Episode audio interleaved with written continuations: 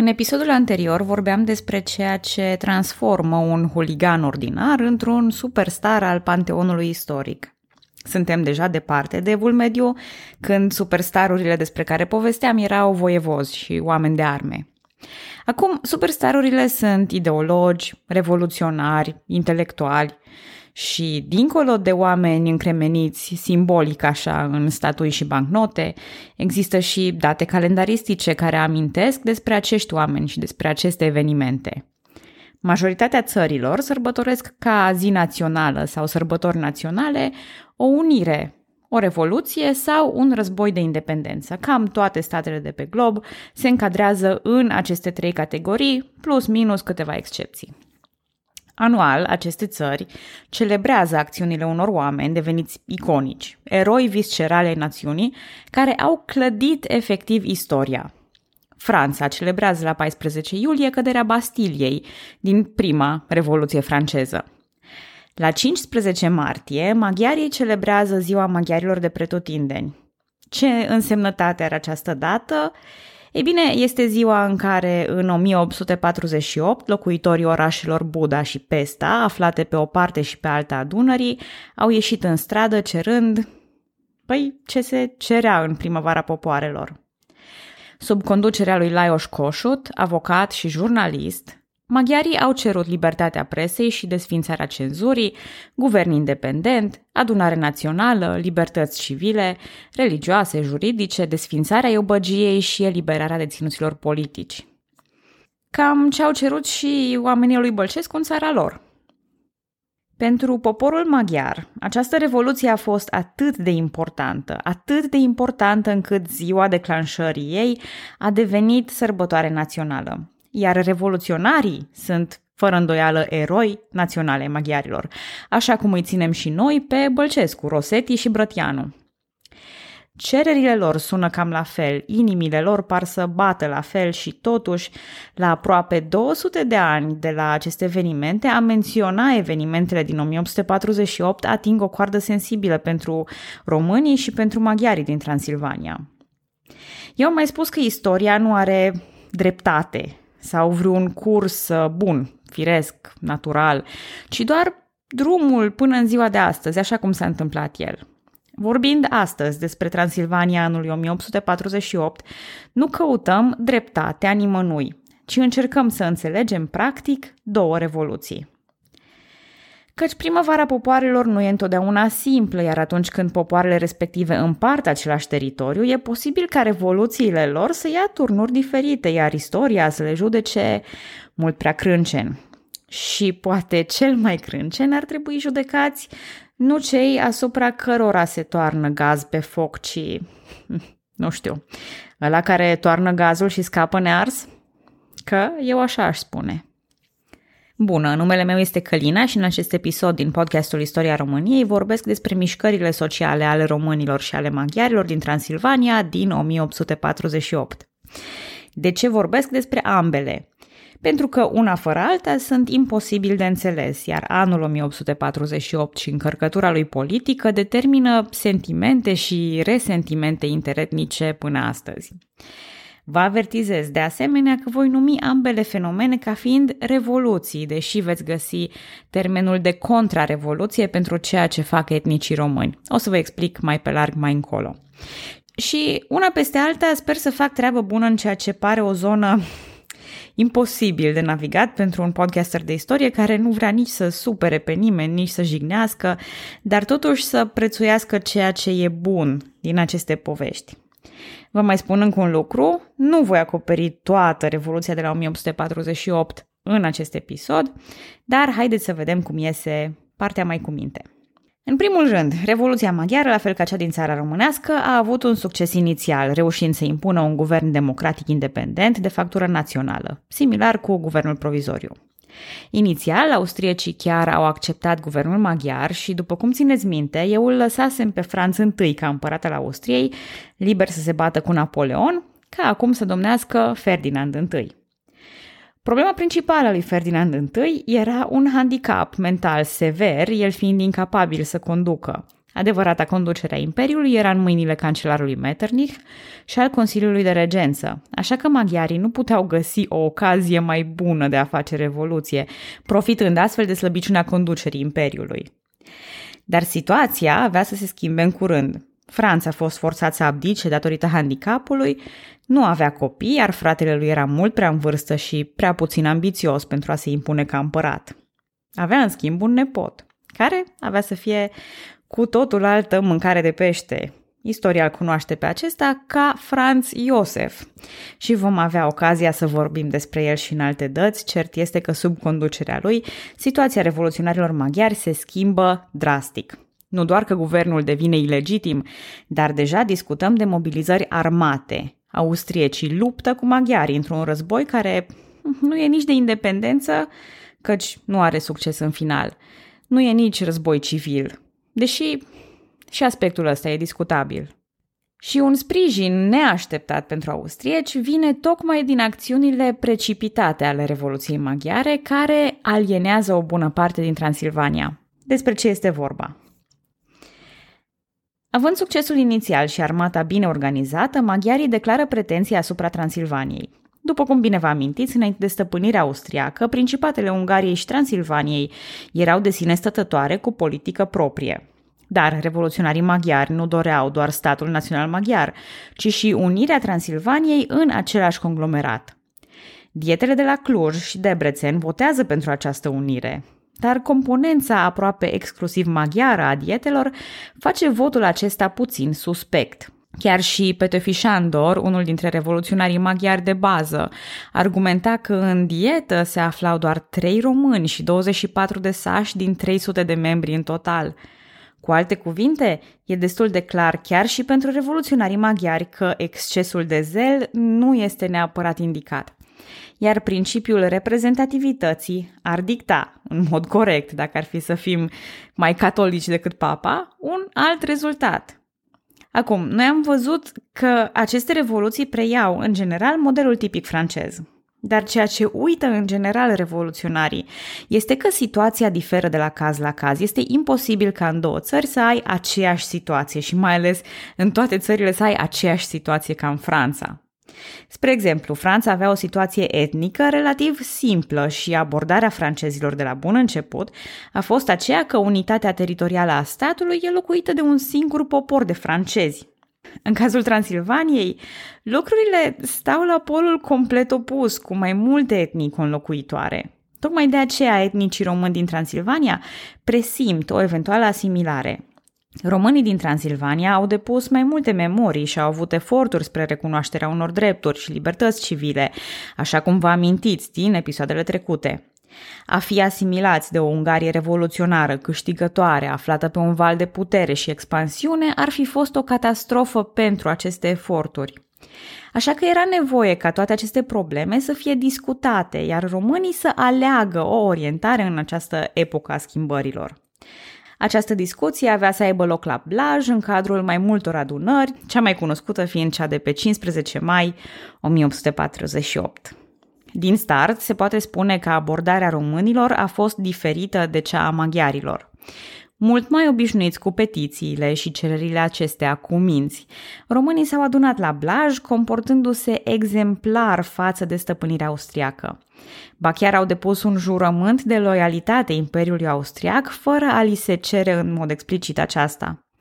Un aspect foarte interesant este faptul că li s-a oferit varianta de a organiza două adunări, una pentru greco-catolici și una pentru ortodoxi, însă românii ardeleni au refuzat aceasta, demonstrând tocmai unitatea aceea trâmbițată de primăvara popoarelor. Au și cerut tocmai lucrurile la care v-ați aștepta, desfințarea iobăgiei, libertatea tiparului și înființarea unor instituții de învățământ în limba română. Lucruri care, în mare parte, erau convergente cu interesele revoluționarilor maghiari, însă prin pârghii austriece, cerând frumos. Dacă e să forțăm comparația, românii din Transilvania aveau o revoluție mai cu minte decât cea din Moldova, care, oricum, a fost cu minte, iar maghiarii aveau o revoluție mai radicală decât cea din țara românească, care oricum era destul de radicală. Din perspectiva românilor, ei făceau tot o revoluție. Din perspectivă politică însă, prin alianța și credința față de austrieci, făceau o contrarevoluție.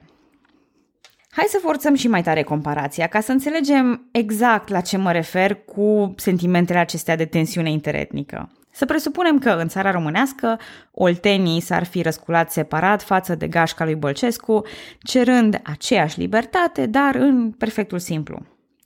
Rușii și turcii, văzând aceasta, ar promite libertate cu perfect simplu oltenilor, cu condiția de a-l învinge pe Bălcescu. Oltenii, în frunte cu un lider pe nume, nu știu, Avram Craioveancu, ar fi luptat împotriva guvernului provizoriu de la București, punând oltenii în funcții publice și organizând o armată de gherilă. Jucând oltenii și muntenii unii contra altora, rușii și turcii reușesc să păstreze suzeranitatea și protectoratul intacte. Nu se primește prea multă libertate, nici în perfectul simplu, nici în acela compus. Poate doar așa vag, conjugat la viitor doi. Ambele tabere pierd și aruncă vina una asupra celeilalte. Și acum imaginați-vă că 200 de ani mai târziu, craiovenii l-ar urâ pe Nicolae Bălcescu și statuile lui uh, Avram Craiovean ăsta ar porni scandaluri majore de oricâte ori s-ar încerca. Acum, craiovenii ar fi mândri cu liderul lor, bucureștenii l-ar urâ și totuși, tot ce au făcut cele două tabere a fost să-și urmărească fiecare interesele. Sună cunoscut? Eu nu cred că pot fi acuzată de prea multă subtilitate aici. E clar despre ce vorbesc. Dar înainte de a vorbi despre Avram Iancu, feblețea mea și crăișorul munților, că îmi bate deja inima, cred că trebuie să fac un pomelnic și în Transilvania, așa cum am făcut-o pentru Moldova și țara românească. Așadar, cine sunt liderii revoluționari ai românilor din Transilvania la 1848 și ce hram poartă? Alexandru Papiu Ilarian a fost membru al Academiei Române, istoric, jurist și lingvist. După Revoluție și-a continuat activitatea academică și politică, devenind în 1863 primul român ardelean membru al unui guvern din țara românească, anume ministrul al justiției. Ne vom mai întâlni cu el și discutând despre secularizarea averilor mănăstirești, reformă de care el s-a ocupat. Simion Bornuțiu, preot greco-catolic născut în sărăcie și ridicat prin educație și perseverență, era un susținător al autodeterminării popoarelor care vorbea despre aceste subiecte cu foarte multă pasiune. Unul dintre studenții pe care i-a fermecat astfel a fost chiar Papiu Ilarian, și așa cum a vorbit studenților, așa a vorbit și în discursul susținut la Blaj pentru că adunarea de la Blaj a fost într-adevăr un for de discuție unde erau prezenți și români favorabili unirii cu Ungaria. Istoricii sunt însă în general de acord că discursul lui Simeon Bărnuțiu a fost acel game changer, acel punct de turnură prin care adunarea a luat acel avânt național. Susținătorii Unirii Transilvaniei cu Ungaria au bătut în retragere, iar punctele finale elaborate de adunarea de la Blaj au fost cele despre care am mai vorbit. Independența națiunii române din Transilvania, fidelitatea ei față de Imperiul Austriac, desfințarea Iubăgiei și opunerea față de unirea cu Ungaria. Alte personalități importante ale adunării de la Blaj și ale Revoluției în general au fost cei doi episcopi ardeleni, ortodoxul Andrei Șaguna și greco-catolicul Ioan Lemeni. Andrei Șaguna era de etnie română, cu părinți originari din Albania, dar și-a asumat undeva în 1834 misiunea de a-i îndruma pe românii ortodoxi, citez, din adâncul lor somn să-i trezesc. Am încheiat citatul. Șaguna avea să devină susținător al unității și independenței românilor, iar mai târziu, după Revoluție, se va implica profund în dezvoltarea intelectuală a românilor. A întemeiat ziarul Telegraful Român, a organizat școli primare și confesionale și a fost primul președinte al societății Astra. Dar despre asta mai târziu. Cât despre Ioan Lemeni, episcopul greco-catolic, avea să cadă mai târziu sub suspiciuni și a fost suspendat din funcție chiar în 1848. A fost înlocuit pe scaunul episcopal cu un alt membru participant al adunării de la Blaj, Alexandru Sterca Șuluțiu. Chiar Șuluțiu a cerut la Blaj ca în comunicările oficiale românii să fie numiți români, nu olah sau valah, așa cum se obișnuia până acum. Marii revoluționari români ai Transilvaniei sunt de altfel o generație la care ne așteptam cumva. Copii ai școlii ardelene, produse ale înfloririi intelectuale din Transilvania, rezultate ale creșterii bisericilor românești și a implicării clerului în viața intelectuală. Vorbim despre personaje impresionante din punct de vedere academic, așa ca Timotei Cipariu, supranumit Părintele Filologiei Române, August Treboniu Laurian, membru fondator al Academiei Române, George Barițiu, mare istoric și publicist, dar și radicalul Eftimie Murgu, membru al dietei de la Debrecen, care era, ca puține alții, anti-Habsburg, pro-republican și pro-independența românilor. A fost printre puținii care, cum ar zice astăzi unii, ar fi ars totul, deci ar fi făcut ordine peste tot și ar fi luat totul de la zero. Dar, după cum știm, strategia românilor a fost până la urmă cea de adeziune cu Imperiul Austriac. Românii se adunaseră așadar la Blaj și au luat câteva decizii importante. Locul adunării purta acum un nou nume care a rămas în timp, Câmpia Libertății. Țăranii au fost sfătuiți să continue să-și îndeplinească civilizat îndatoririle până la desfințarea iobăgiei. Adunarea în sine fusese neașteptat de civilizată, cu participanții fiind așezați în tribune, spațiați cât să poată trece căruțele, fără incidente, fără manifestări violente. Chiar generalul austriac Schurter, comandantul trupelor însărcinate cu păstrarea ordinii, fusese uluit raportând că nicăieri în Europa nu a văzut o adunare de popor atât de mare și de disciplinată. Și poate că acest detaliu este insignifiant, dar ce frumos este să auzi asta despre români. Să ne amintim din când în când că avem și noi acest potențial. Punctele petiției s-au aprobat cu aplauze frenetice, iar August Treboniu Laurian, Simion Bărnuțiu și George Barițiu au fost purtați pe brațe de mulțime. Însă pe cât de promițătoare a fost această adunare, pe cât de cuminte, de civilizată și de optimistă, în practică lucrurile au stat puțin altfel, iar românii, cu aprobarea austriecilor, au trebuit să-și impună voința în Transilvania folosind forța armată. Iar pentru asta intră în scenă schimbul 2 de revoluționari. Așa cum am avut cu mințenie și violență în episoadele anterioare, așa se întâmplă și acum.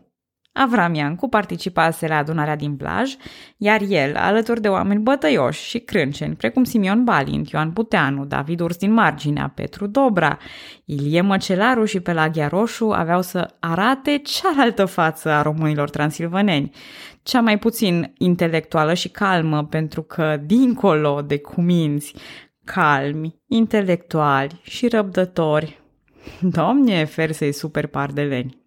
Fratele bunicului lui Avram Iancu a fost nimeni altul decât Horea. Bunicul îi fusese preot ortodox, iar tatăl pădurar și apoi jude domenial. Familia lui Avram Iancu era una înstărită, așa că a beneficiat de o educație bună, absolvind școala primară la Câmpeni, gimnaziul la Zlatna, iar liceul și facultatea de drept în Cluj. În 1848 era proaspăt absolvent, dar a fost refuzat de la practica obligatorie în administrație. Aceasta, apropo, era neplătită și rezervată doar copiilor de nobili, motivul respingerii fiind chiar proveniența lui Avram Iancu dintr-o familie de iobagi. Refuzat la Cluj, este acceptat în schimb la Târgu Mureș, iar examenul de avocat îl trece în martie 1848. Prima întâlnire a lui Avram cu Revoluția este într-o întâlnire a canceliștilor, adică a practicanților din Târgu Mureș, majoritatea maghiari care semnaseră pentru unirea Transilvaniei cu Ungaria. Încă de la bun început se nasc tensiuni destul de mari între aripa maghiară și cea românească, etnicii români fiind, după cum spuneam, de acord cu esența de bază a Revoluției, dar încă într-o confuzie cu privire la problema unirii și a influenței maghiare. Lucrurile se clarifică în mare parte la Blaj, unde Avram Iancu participă alături de colegii lui Samuel Poruțiu și Florian Micaș. Imediat după adunarea din Duminica Tomii de la Blaj, atenție că nu e vorba încă de mare adunare de la Blaj, Avram Iancu aduce informațiile discutate moților într-o adunare desfășurată la Câmpeni. Împreună cu Simion Balint a pornit prin satele din zonă pentru a informa și mobiliza oamenii, ceea ce îi determină pe funcționarii maghiari să îl declare primejdios, recomandând și emiterea unui mandat de arestare pe numele său. Norocul lui Avram Iancu a fost că mandatul de arestare a întârziat, în vreme ce Florian Micaș a primit mandat de arestare și a fost arestat. La următoarea adunare de la Blaj, tot nu aceea mare, Avram Iancu a participat alături de 10.000 de moți, organizați și disciplinați, care s-au impus prin această disciplină ca un fel de forță armată spontană. Mai mult, Avram Iancu s-a înțeles foarte bine cu ceilalți lideri revoluționari, iar nucleul pornit de Horea, acela de răzvrătire crâncenă prin munții Apuseni, părea dispus să fie din nou ridicat la arme. Oricum, în paralel cu toată cumințenia afișată la Blaj, moții nu au mai așteptat desființarea oficială a iobăgiei, ci au încetat pur și simplu să mai plătească taxele sau să presteze slujbele iobăgești. Când ișpanul Lazar e trimis la Vidra de Sus, tocmai prin zonele de baștin ale lui Avram Iancu, să ceară socoteală, moții nu îi dau prea mare atenție. Ba Avram Iancu chiar prezintă situația destul de succint. Citez. Românii nu vor cer și libertatea de la unguri. Ei sunt destul de tari ca să-și o stoarcă prin luptă. Am încheiat citatul. Și cam ă, asta e cu răbdarea ardelenilor. Nu mai e. După cum puteți intui, nici nobilimea maghiară nu era deloc încântată de încetarea de facto a iubăgiei, dar nici revoluționarii maghiari nu erau încântați de obstinația românilor. Sigur, dieta Transilvaniei luase decizia unirii cu Ungaria, dar situația din teren se prezenta cu totul altfel. Între timp, tensiunile se tot ridică. Țăranii sunt maltratați, au loc câteva conflicte violente de mici dimensiuni, bătăi în sate, iar maghiarii introduc pedepse pentru participarea la adunări. La sfârșitul lunii mai, Iancu a fost amenințat de autoritățile maghiare cu intervenția armată a gărzii naționale maghiare alături de trupe de secui de la Aiud pentru pacificarea moților. Drept urmare, Iancu le-a cerut moților să se înarmeze defensiv, fără a ataca pe nimeni. El face și câteva exerciții militare, unde se practică disciplina, se stabilește ierarhia și împărțirea pe subunități, deci e clar că vorbim despre o armată închegată. După publicarea legii care desfința Iobăgia, o comisie de anchetă a noului guvern maghiar poposește în țara moților alături de câțiva soldați, investigând situația. Aici lucrurile se întâmplă asemănător cu răscoala lui Horea. Primii chemați în comisie au fost arestați, inclusiv preotul și apropiatul lui Iancu Simion Balint.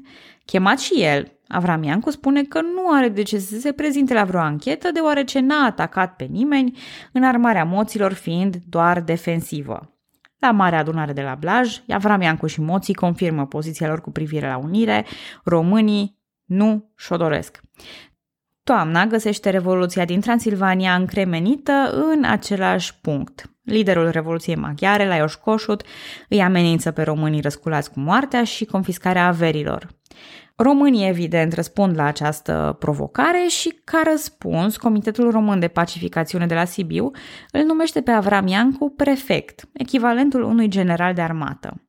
Iar acesta înființează o legiune după model roman, Baza legală este un punct al adunării de la Blaj, prin care se cerea înființarea unei gărzi naționale. Această primă legiune, înființată și condusă de Avram Iancu, se numea Auraria Gemina. Între timp au apărut și alte legiuni, conduse de alți prefecți și viceprefecți, precum legiunea întâi, condusă de Accente Sever, legiunea Arieșului, sub comanda lui Simeon Balint, legiunea Crișana, sub Ioan Buteanu. La nivel mai jos în ierarhie se aflau centurionii, un fel de capitani peste 100 de oameni, și decurionii, adică un fel de caporali sau comandanți de pluton. Austriecii numeau aceste trupe Landsturm și au încurajat opoziția românilor ca un model de a bloca trupe maghiare până la înăbușirea Revoluției Maghiare, Oare cum putem vorbi despre un război de gherilă și despre faptul că trupele românești au fost folosite împotriva trupelor maghiare? Însă lucrurile sunt ceva mai complicate și merită povestite mai pe larg. Așa că în episodul următor vorbim, într-un fel, tot despre Revoluția de la 1848 din Transilvania. Dintr-un alt punct de vedere însă, vorbim despre războiul dintre moții lui Avram Iancu și trupele maghiare ale lui Lajos Kossuth, despre încercările de mediere și înfrângerea finală a revoluțiilor. Pentru că, da, nu mai e vorba nici de înarmare defensivă, nici de mici răzmerițe și bătăi prin sate. E război. Odată cu înființarea legiunii Auraria Gemina, începe războiul lui Avram Iancu. Pe data viitoare!